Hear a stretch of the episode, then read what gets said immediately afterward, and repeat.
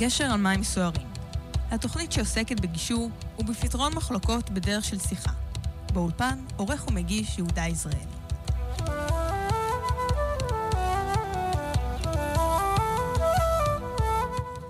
שלום לכם, מאזינות ומאזינים יקרים, כאן יהודה יזרעאלי, שמח ששוב בחרתם להצטרף אליי היום לתוכניתי השבועית של גשר על מים סוערים, תוכנית מספר 339.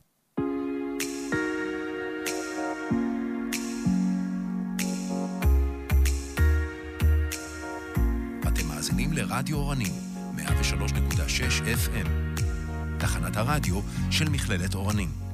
חפשו אותנו באינטרנט, רדיו אורנים.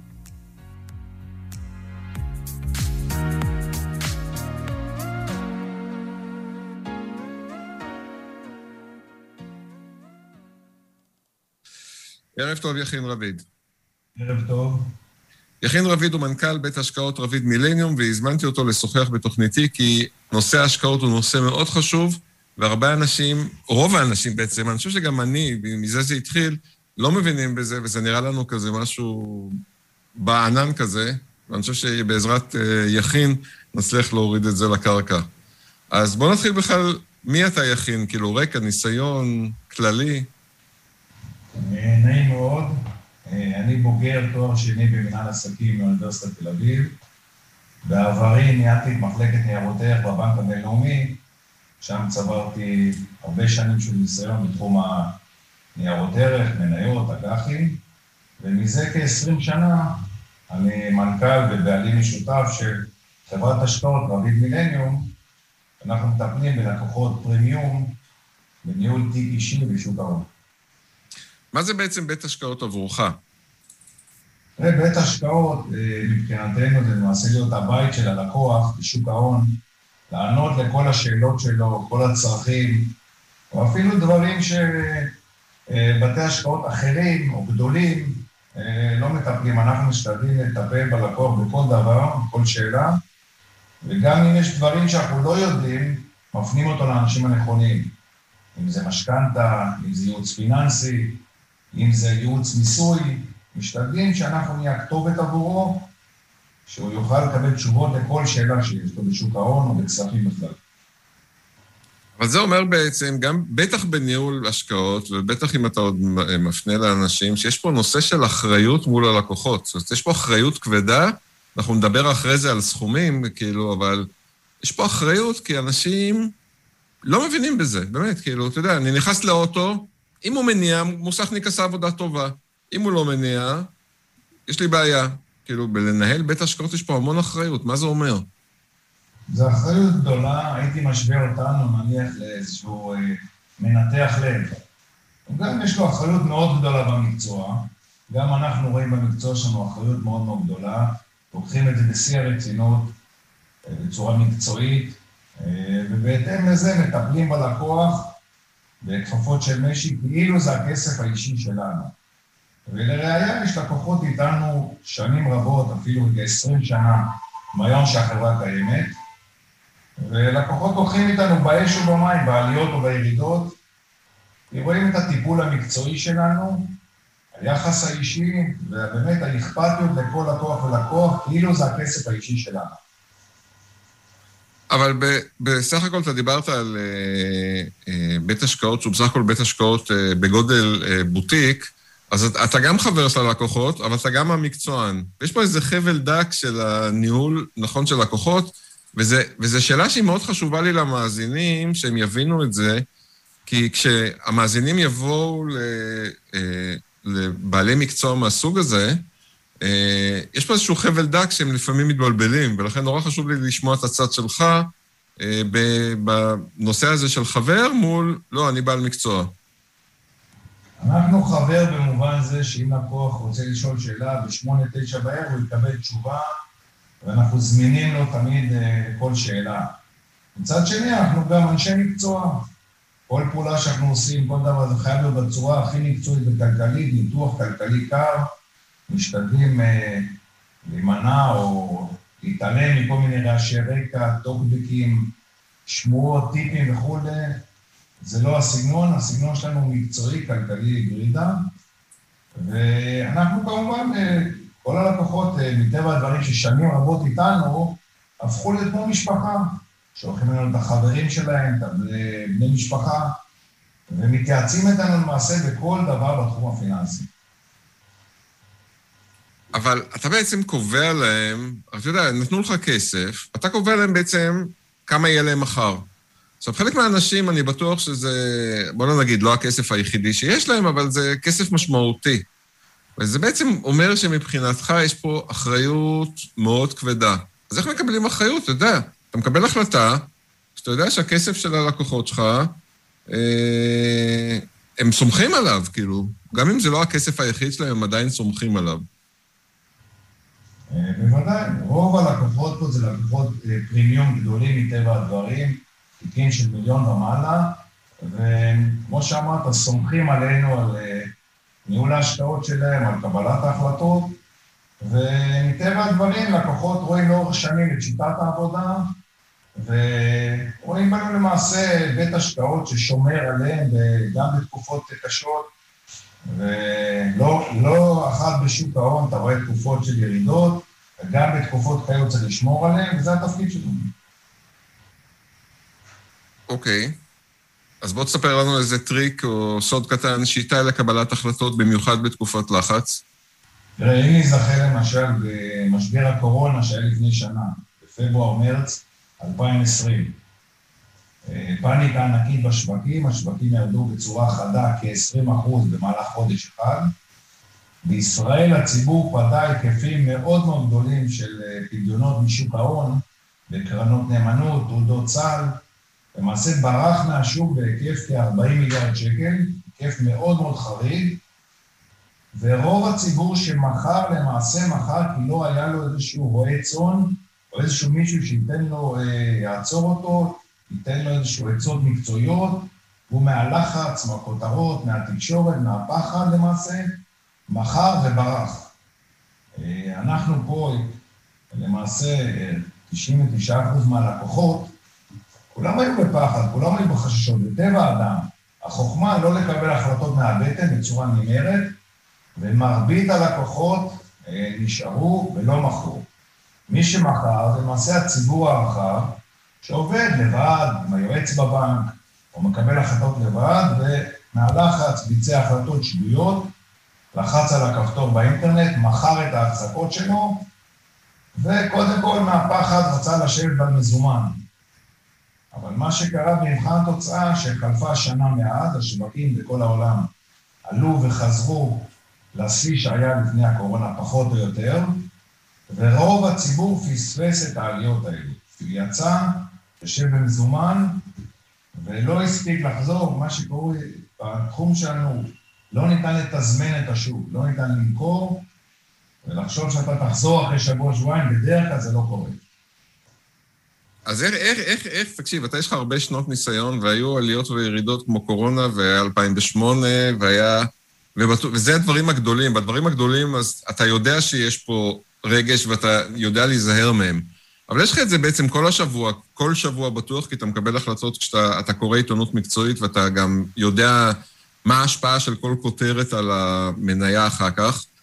אז בוא תן איזה טיפ למאזינים, איך מתעלמים מהרגש בקבלת החלטות. כאילו, אתה יודע, זה, אתה גם בן אדם הרי בסך הכל, גם, גם עליך זה משפיע.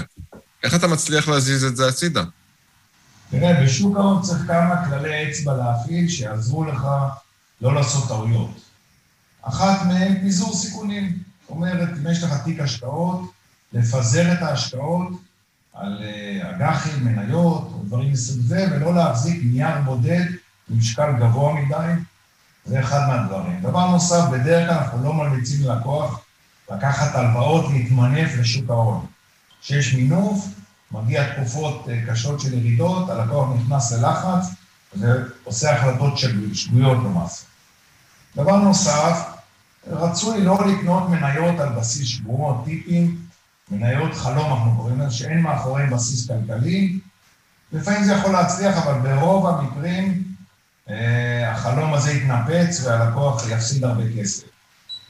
והדבר הנוסף, אה, בתקופות של ירידות מכל סיבה שהיא, ואני יכול להראות לך המון המון דוגמאות מהעבר בשוק ההון, שהיו ירידות, ובאותה תקופה של הירידות זה נראה לך שלמעשה זה סוף העולם. אבל בהסתכלות אחורה, הדברים חולפים ועוברים, ושוק ההון למעשה זה איזשהו אה, בבואה של הכלכלה האמיתית, הכלכלה בעולם חוזרת לסדרה, והדברים לאט לאט משתפרים. סתם שתי דוגמאות מהעבר, בטח אנשים זוכרים, היה ברקזיט בלונדון. באותה תקופה חשבו שהבורסה בלונדון, ובכלל באירופה, פגעו חזק מאוד מזה, ועובדה, היה ברקזיט, הכל עבר חלק, והשווקים למעשה התנהגו כרגיל. היה עוד הרבה דוגמאות מההיסטוריה של אירועים ביטחוניים שהשפיעו על שוק ההון, ההשפעה היא בדרך כלל קצרת טווח, שבוע, שבועיים, ולאחר מכן הדברים חוזרים לשגרה. זאת אומרת, האם אני שומע פה טיפ, זה לא, זה לא ייעוץ, זה ברור, אני אדגיש ואומר שכל מה שנאמר פה בתוכנית הזאת זה לא ייעוץ, וכל אחד צריך לעבוד עם מומחה משלו, אני לא רוצה להיכנס לזה. אבל האם אני שומע פה טיפ, וגם אמר, רמזת על זה בשתי הנפילות הקודמות, זה שכשיש נפילות, אם יודעים מה כדאי לקנות, אם יודעים מה.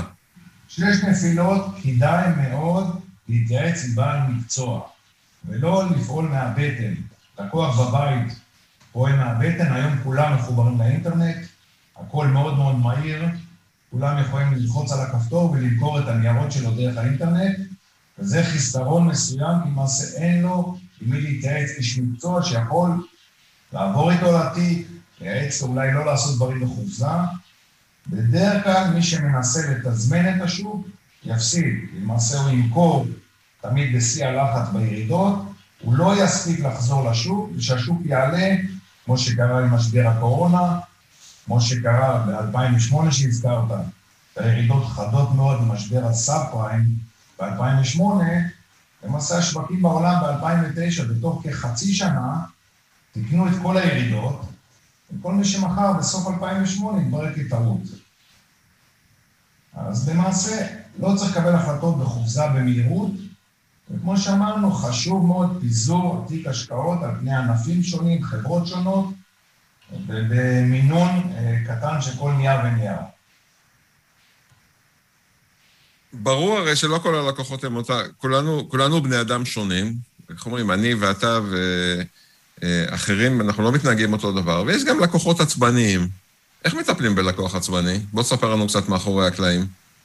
תראה, בתחום שלנו, יש לנו איזה כלל אצבע, שמנהלת המשרד יודעת שכשאין טלפונים, שהכול שקט, אז השוק עולה וכולם מבסוטים.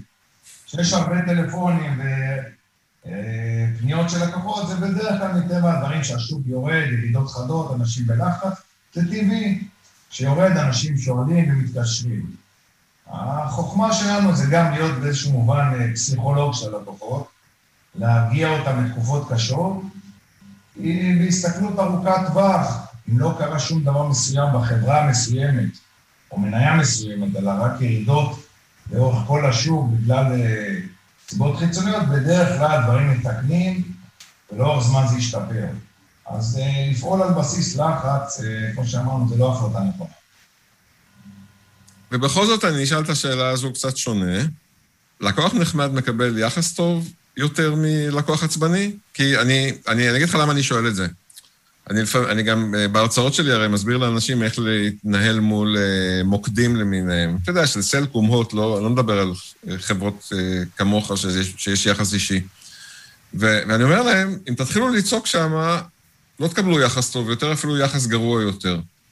ואני שואל אותך, כאילו, מאחורי הקלעים כזה, כי אתה יודע, אנחנו בני אדם בסוף. האם לקוח נחמד מקבל יחס טוב יותר בסופו של תהליך? האמת היא שאנחנו... לא קשור מי זה הלקוח, הוא נחמד או לא נחמד, זה מאוד מאוד חשוב לנו שהלקוח יהיה נחמד, אבל אנחנו מנהלים את תיקי ההשקעות בצורה מקצועית, ואם החלטנו לקנות מניה מסוימת או אג"ח מסוים, כל הלקוחות יחזיקו אותה מניה ואותה אג"ח, אין אפליה לטוב או לרע בין לקוחות, וההסתכלות היא למעשה על אה, פיזור של ניירות והחזקה אה, זהה לאותם הלקוחות או לכולם את אותם סוגי ניירות. ברור הרי בתור, אנחנו בעלי עסקים, העצמאים, אנחנו מבינים את זה, יש לנו תמיד יעדים, אוקיי? ואנחנו משתדלים לעמוד בהם, ואנחנו משתדלים גם לשים יעדים גבוהים כדי, ש... כדי למשוך אותנו למעלה. איך קובעים בכלל את היעדים להצלחה בהשקעות? כאילו, כמה אחוזים? כאילו, כמו שאתה אמרת, יש גם הפתעות במשך השנה, אבל בשלב הצבת היעדים, איך קובעים בכלל יעדים להצלחה? בתחום שוק ההון, היעד קשה מאוד לחזות קדימה מבחינת להבטיח, אנחנו לעולם לא נבטיח ללקוח אה, תשואה מסוימת, אנחנו לא שרלטנים, אנחנו מבטיחים לו מקצועיות, שירות, אנחנו נעשה את המרב, מה שקוראים to beat the market, לעשות יותר טוב מהשוק והמתחרים. אם השוק אה, לא יעשה הרבה ואנחנו נעשה יותר מזה, מה טוב. אם השוק ירד ונרד פחות מהירידות, גם טוב. אנחנו מנסים לעשות יותר טוב מהמתחרים. כמובן שכשתקופות ירידות ותקופות חלשות מאוד בשוק, כולם יורדים.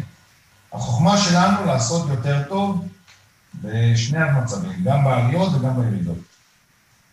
אבל בשביל להיות יותר טוב, אתה צריך להקטין או להגדיל את הסיכון, ו... ונשאלת פה שאלה, האם זה פר לקוח, ואיך בוחרים, האם הסיכון הוא נמוך או גבוה ללקוח מסוים? ולפי מה כאילו מגדירים את הסיכון של לקוח מסוים? אז פה למעשה אנחנו נכנסים ליתרון של בית השקעות בינוני, הוא יכול לתמרן בשוק. זאת אומרת, בית השקעות אה, גדול שרוצה להקטין את אחוז המניות או להגדיל את אחוז המניות, מאוד מאוד קשה לו לתמרן בשוק ההון, הוא מנהל עשרות מיליארדים וקשה לו מאוד למכור, הוא משפיע על שוק ההון וגם בצד של הקנייה. בית השקעות בינוני יכול להיות יותר דינמי, בתקופות קשות לצמצם את אחוז המניות, בתקופות טובות לקנות מניות ולהגדיל שיעור המניות, כמובן הכל בהתאם למדיניות ההשקעות של הלקוח. לשם דוגמה, אם הלקוח רצה תיק של 30-70 עד 30 אחוז מניות ו-70 אחוז אג"חים, אז המגבלה של עד 30 אחוז מניות היא מגבלה כלפי מעלה שניתן לתמרן בה, זאת אומרת, בתקופות רעות אפשר להחזיק ללקוח 15 אחוז מניות למשל. תקופות טובות אפשר להגיע לרף העליון של כמעט 30 אחוז מניות. ניתן לתמרן במסגרת הניהול התיק. אבל, אבל הלקוח לא תמיד מבין אה, איזה סיכון הוא, מה המשמעות של 30, הוא לא מבין מה זה 30-70, רוב הלקוחות לא מבינים מה זה 30-70, אלא אם כן דיברו על זה ביום שישי על הבקבוק, על הכוס יין. האם אתם יכולים לעזור להם גם בלהחליט אם זה 30-70, 40-60, 50-50?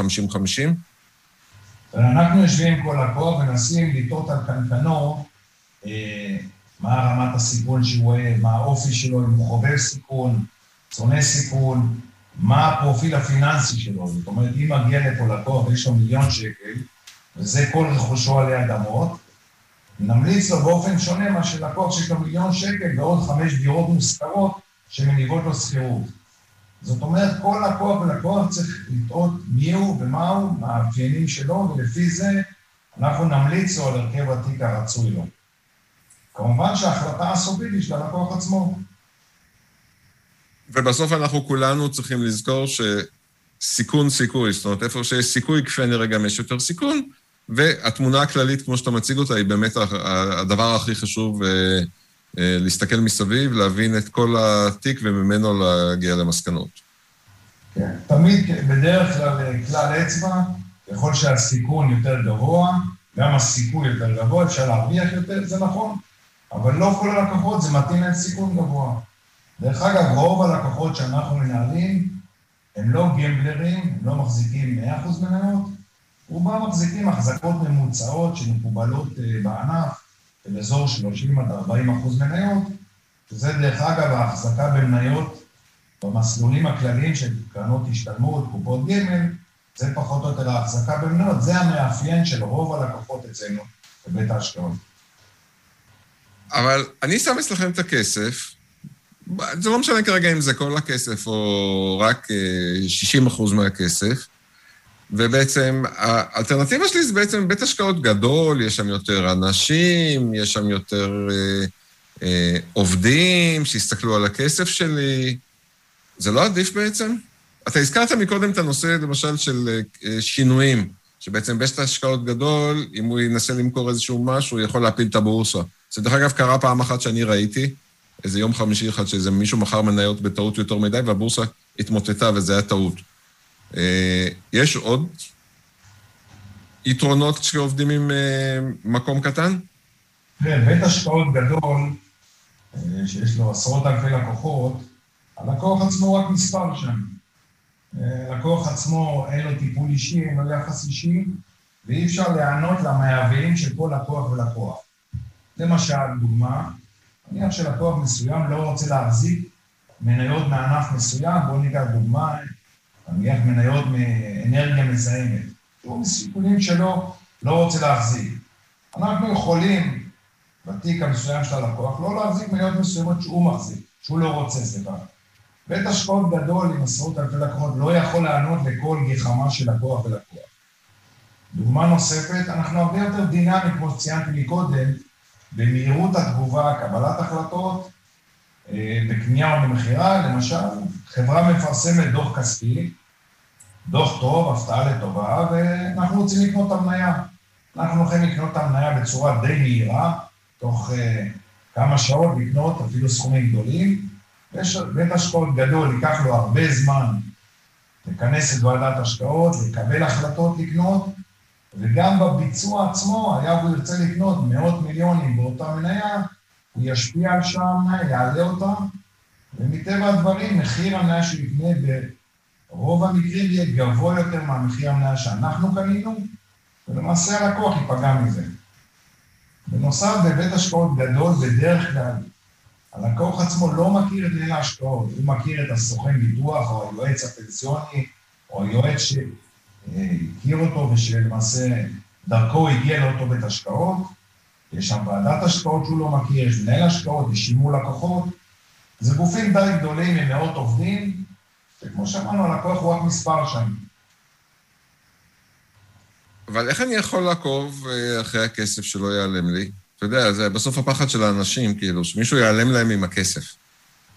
ההמלצה שלי, אה, לקוח שרוצה לנהל תיק השקעות, תמיד לתת אותו לגוף שמפוקח תחת רגולציה של הרשות לניירות ערך, ואז אתה יכול להיות שקט ובטוח שהכסף נמצא בחשבון הבנק על שמך, עם פיקוח של הרשות, ורוב, למעשה, כל בתי ההשקעות בארץ, חברות וניהול תיקים, הן מפוקחות על ידי הרשות, הכסף בחשבון הבנק של הלקוח, ויש לו שקיפות מלאה. אתה יכול להיכנס לאתר האינטרנט של הבנק, ורואה מה מצב תיק ההשקעות, איזה ניירות מוחזקים שם, ולמעשה אה, בית ההשקעות עצמו, יש לו ייפוי כוח לקנות ולמכור ניירות ערך, הוא לא יכול להוציא כסף מהחשבון, יכול רק לבצע פעולות של אה, ניהול התיק. שזה בעצם מקטין את ה... לכל, ה... לכל הפרנואידים, כי בסך הכל החברות אה, מהסוג שלכם, הבינוניות גדולות אני מדבר, אני לא מדבר על הקטנות, אני לא מכיר גם, אבל הבינוניות גדולות בעצם, אין פחד שיגנב הכסף, וזו נקודה מאוד חשובה שהרבה אנשים מפחדים, ובעצם מה שאתה אומר זה, השיטה דואגת לזה שאי אפשר יהיה לגנוב כסף. עכשיו, כל השאר זה כבר עניין של השקעות. נכון, כמו שאמרתי, בחברות ניהול תיקים, הכסף בחשבון הבנק של הלקוח עם שקיפות מלאה, ותחת רגולציה פיקוח של הרשות, לא ניתן, מנהל התיקים לא יכול למשוך משם כסף.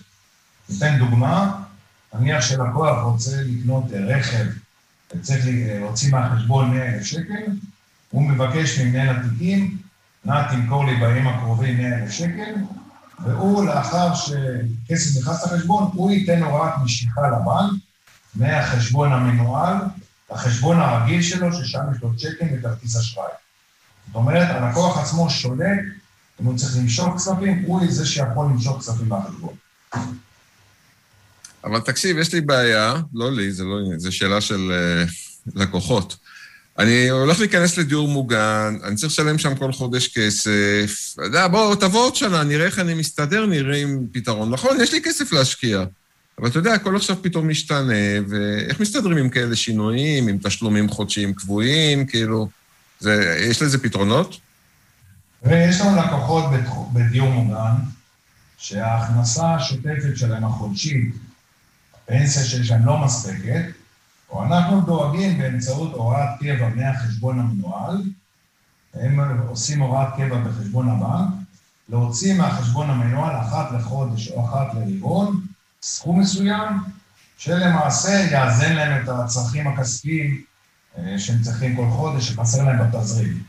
ואז למעשה תיק ההשקעות משמש עבורם משהו דומה לנכס מניב, או למשל לדירה מושכרת שיש לנו דמי שכירות, אז תיק ההשקעות משמש עבורם מקור לתשואה. כמובן שאנחנו לא מבטיחים מה התשואה שתהיה, אסור לנו להבטיח, אבל לאורך שנים אה, ניתן להניח שהתיק השקעות יניב תשואה, שבאמצעותו אפשר בהוראת קבע למשוך כסף לדיור מוגן. הזכרת, הזכרת דירות, אתה יודע, יש היום טרנד בישראל, אה, מה שנקרא, מי שאין לו דירה שנייה או שלישית או רביעית מרגיש ככה לא נעים. אני, אני, אני אומר את זה ב... לא בזלזול, אבל אתה יודע, זה כבר הגיע לרמות לא הגיוניות. אה, ו... אז למה שאני אעשה בורסה? כאילו, זה, אתה יודע, נייר, היום אפילו הנייר ערך הוא לא נייר. בדיוק דיברו על דמי שמירה בבנק, ואמרו, רגע, מה שומרים? לא שומרים כלום, כאילו. אז למה, אם אני אקנה דירה, אני אוכל לגעת, פעם בשנה שאני אחדש חוזה, אני אגש, אני אגע בקירות, אני אראה שיש לי קירות, גם שם הערך עולה. אז מה ההבדלים בין שני סוגי השקעות? תראה, דירה זה בסדר, קירות זה בסדר. בקירות הרווח הוא למעשה מורכב משני דברים. אחד זה רווח הון, אם קנית דירה לפני עשר שנים, סביר שעשית השקעה טובה כי מחירי הדירות עלו. אה, נכון להיום, לא בטוח שמהיום קדימה, לעוד עשר שנים, מחירי הדירות יעלו, ובוודאי שלא יעלו בקצב שהיה בשנים האחרונות. הרווח השני מדירות זה התשואה השוטפת, השכר הדירה שאתה מקבל. התשואה משכר דירה היום בישראל של דירות יחסית נמוכה, פועל באזור של 2 עד 3 אחוז תשואה ברוטו לשנה. התשואה הזאת היא ברוטו כי יש בדרך כלל בדירות גם הוצאות, מתקשר הדייר, הלך המזגן, צריך להחליף את המזגן, בדרך השוכרים עוזבים, צריך לחפש עוד חודש, חודשיים, שהדירה ריקה, שוכר חדש, לפעמים צריך לשלם תיווך, אז יש עוד הוצאות נוספות, שיפוץ, תחזוקה של הדירה, אז התשואה היא 2-3 אחוז ברוטו, בדרך כלל בנטו היא תשואה אפילו יותר נמוכה. אז התשואה של דירות בישראל היא לא גבוהה כל כך, היא לא כל כך אטרקטיבית, נכון שבעבר משכנה דירה הרוויח, היה רווח גדול בעליית מחיר הדירות, אני לא משוכנע זה יימשך בשנים הקרובות. תיק השקעות, לעומת זה, יש לו יתרונות נוספים. תיק השקעות הוא נזיל, שכיר לחלוטין, ניתן לממש אותו אה, מיידית, בהתראה של כמה ימים ניתן למכור את כל תיק ההשקעות, מה שלא ניתן לעשות עם דירה. וכמו שאמרנו, תיק השקעות מפוזר טוב, עם פיזור יכול להניב תשואה של יותר משכר דירה לאורך שנים, ועם נזילות ושקיפות. כמובן שאני שוב חוזר על זה, אנחנו לא מבטיחים שום דבר. אה, בהנחה סבירה, תיק כזה יכול להניב תשואה יותר מאשר שכר דירה. אוקיי, אז יש לי 300, 400 אלף שקל, אה, אני יכול לקנות תיק השקעות בסכום הזה? אה, תיק השקעות אפשר לבנות מכל סכום, גם עם 100 אלף שקל. אנחנו מטפלים בסכומים קצת יותר גדולים, משתדלים לא להתפרס על עשרות אלפי לקוחות שנאבד את הייחודיות שלנו, ולפיכך קבענו רף יותר גבוה של אזור ה-800 אלף שקל ומעלה, אבל אה, לקוח עם תיק השקעות למעשה צריך לבנות לעצמו תיק עם פיזור של ניירות, או באמצעות בעל מקצוע שינהל עבורו את התיק, או לפזר את זה באמצעות תעודות סל או קרנות, ששם יש חסרונות אה, אחרים, אבל יש גם יתרונות למי שיש לו סכום קטן, שלא יכול ללכת לבית השקעות, ונאלץ לפזר את התיק, אז הוא יכול לפזר אותו בתעודות סל או קרנות. אם לרשות הלקוח סכום כבר יותר גדול, אז כדאי שייתן אותו לניהול לבעל מקצוע. כי הסיכון הוא כמובן יותר גדול, ואפשר, אה, מה שנקרא, לאבד יותר כסף. אה, לא, במיוחד, כמו שאמרנו בעבר, לקוח שנתן את הכסף לבעל מקצוע, אה, למעשה מונע מעצמו את קבלת החלטות השגויה, את המהלך שעשו הלקוחות ב... כמו שאמרנו, מרץ, אפריל 2020 הקורונה, ב-2008, שלמעשה הלקוחות. לא אצלנו, לקוחות שעבדו לבד, סל, קרנות, מכרו בלחץ והפסידו הרבה כסף, ואם התיק היה מנוהל אצל בעל מקצוע, סביר שאותו בעל מקצוע, ניסיון של הרבה מאוד שנים, לא היה פועל מלחץ, לא מוכר את הניירות בשפל, אלא מתאזר בסבלנות, ובצורה זו הלקוח היה מרוויח יותר כסף. חוץ מבורסה, דיברנו על דירות, אבל חוץ מבורסה יש עוד השקעות אלטרנטיביות? כאילו, חוץ ממניות. תראה, בעבר, לפני המון המון שנים, לקוח יכל לשים בפיקדון בבנק. היום הריביות בבנקים הן אפסיות, דרך אגב, קוריוז, אם לקוח נוסע לאוסטריה, גרמניה, שווייץ, רוצה להפקיד פיקדון ביורו או בפרנק שוויצרי, הריבית היא לא אפס, אפילו שלילית. זאת אומרת, אם לקוח יפקיד 100 אלף יורו בבנק בשווייץ, או בבנק בגרמניה או באוסטריה, לאחר שנה יהיה לו פחות, הוא יצטרך לשלם לבנק עמלה עבור הפיקדון או ריבית שלילית, מה שקרוי. בישראל עדיין אין ריבית שלילית, אבל ריבית באזור אפס. זאת אומרת, אלטרנטיבה שהיה לפני המון המון שנים לשים את הכסף בפק"ם ולקבל ריבית של 2-3 אחוז לשנה, לא קיימת, וכנראה שלא תהיה קיימת גם בשנים הקרובות. ריבית בנק ישראל היום היא מאוד מאוד נמוכה, 0.1 אחוז לשנה בלבד, וזה לא ישתנה בצורה משמעותית בשנים הקרובות. אז השקעות נזילות אין היום למעשה על אלטרנטיבות גדולות. יש כמובן השקעות אה, אלטרנטיבות אחרות וכל מיני דברים אחרים שהם לא נזילים. תראה, שאלה שכל ישראלי שואל, ואסור לו לצאת בפראייר, כאילו, אוי ואבוי אם מישהו יגיד לו שהוא יצא פראייר, כי בדרך כלל הוא ימצא מישהו כזה, זה כמה זה עולה לי. ומה פתאום אני משלם כשיש הפסדים? כאילו, מה, יש הפסדים, אני אשם שיש הפסדים? אתה אשם שיש הפסדים, אז למה שאני אשלם לך בכלל? תראה, היום, ב... על פי הרגולציה שקיימת בישראל, כל הגופים שמנהלים כספים, אם זה קופות גמל, קרנות השתלמות, קרנות פנסיה, או מנהל תיקים כמונו, הוא אה, גובה דמי ניהול לפי שיעור מסוים מתיק ההשקעות, שאסור לו מפורשות לגבות דמי ניהול כשיעור מסוים של הרווח, מה שקראו אצל החבר'ה, להשתתף ברווחים. הסיבה שהתקנה הזו קיימת היא למעשה להגן על הלקוח. אם אה, בית ההשקעות היה גובה אחוז מסוים, נניח, לשיטתך, רק אם יש רווחים, אז הוא היה לוקח רמות סיכון גבוהות מדי, מסכן את כספי הלקוח, מה שלא טוב, ולפיכך קבע המחוקק שהדמי ניהול ייקבעו ללא קשר של רווח או הפסד. כמובן שמטרת בית ההשקעות היא להרוויח כסף שהלקוח יהיה מרוצה, ישלח את המכרים שלו, ישלח בני משפחה, ובכלל יישאר בבית ההשקעות לאורך שנים רבות. ואנחנו רואים בזה אחריות מאוד מאוד גדולה בניהול התיק, ועושים את המרב שהלקוח ירוויח. אבל איך אני יודע, הרי אני בסך הכל, אני לא מבין, אני הלקוח ההדיוט בהיי, איך אני יודע בכלל שהמצב אה, של התיק שלי הוא מעודכן לשוק? כאילו, כל כמה זמן משנים מדיניות? כאילו, מה, כל חודש, כל שבוע, כל שנה? אנחנו קובעים מדיניות השקעות אחר שישבנו עם הלקוח וליבנו את הצרכים שלו. המדיניות, נניח שנקבעה במסלול, נניח 40-60, עד 40 אחוז מניות ו-60 אחוז אג"ח. זה המדיניות שאיתה רצים קדימה, ואנחנו מנהלים את תיק ההשקעות על פי המדיניות הזאת. תמיד אפשר לשנות את המדיניות.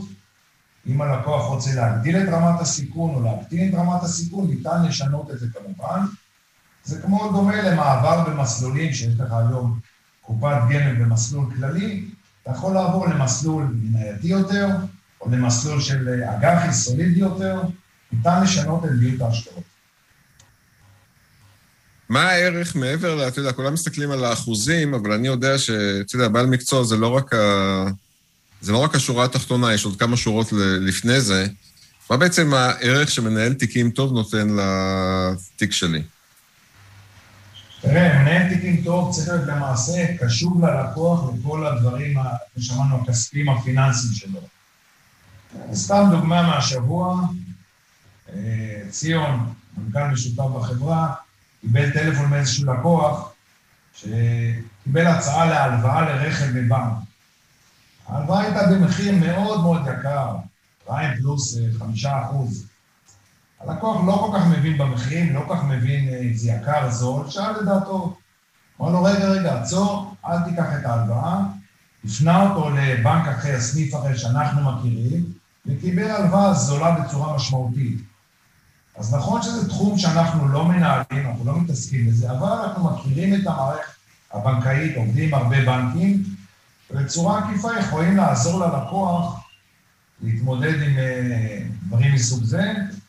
במקרה הזה למעשה עשינו, נתנו שירות מסוים ללקוח שעזר לו וחסך לו הרבה כסף.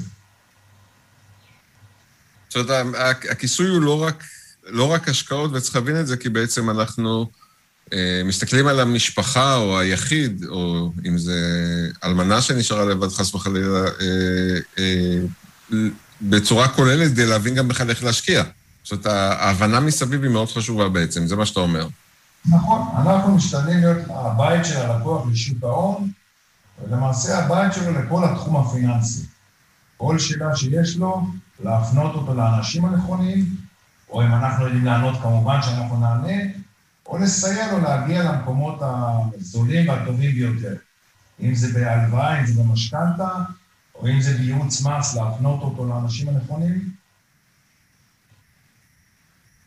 זה, נושא ההשקעות הוא בכלל, יש לו איזה, מה שנקרא, גיל התחלה? זאת אומרת, יש איזה גיל שמתחתיו אתה אומר, אל תיכנסו להשקעות כי, כי אתם לא מבינים, זה מסוכן לכם, אתם לא, לא תדעו מה לעשות. אני לא חושב שזו שאלה של גיל, זו שאלה של אה, ניסיון, של לצבור ניסיון בשוק ההון, ובדרך כלל אה, לקוח צריך, כמו שאמרנו, אה, לפזר את הסיכונים, ועדיף שלא ינהל את התיק לבד. ינהל את התיק לבד, יעשה בדרך כלל טעויות, כמו שאמרנו, יקבל החלטות חפוזות, יקבל החלטות בתקופות קשות בלחץ, ועדיף לתת את זה לבעל מקצוע. זה לא שאלה של גיל, כי ראינו אנשים מאוד מבוגרים שעדיין פועלים מהפחד ומהבטן, וגם אנשים צעירים שלוקחים אה, הימורים או סיכונים אה, מיותרים מדי, אם זה קונים מניות חלום, מניות בועה מסוימות. זה עניין של בגרות בעצם, זה מה שאתה אומר לי, וזה לא קשור לגיל. נכון, בגרות פיננסית. אה, אני אומר שאחד המקצועות, למעשה, שעדיין הגיל הוא לא אה, פקטור, למשל בוא ניתן דוגמה, בתחום ההייטק, בחור קשיש כמוני, מעל גיל 50, הוא נחשב זקן, אז דווקא בתחום שוק ההון, הגיל והניסיון חיים והמקצועיות שצברנו והעליות ומורדות שראינו, מוסיף ליכולת שלנו קבלת החלטות, לשיקול הדעת, לקור הרוח.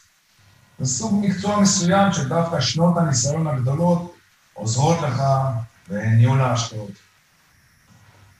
אני אגלה לך סוד, זה גם בהייטק, אבל זו שיחה אחרת, אנחנו לא ניכנס אליה עכשיו.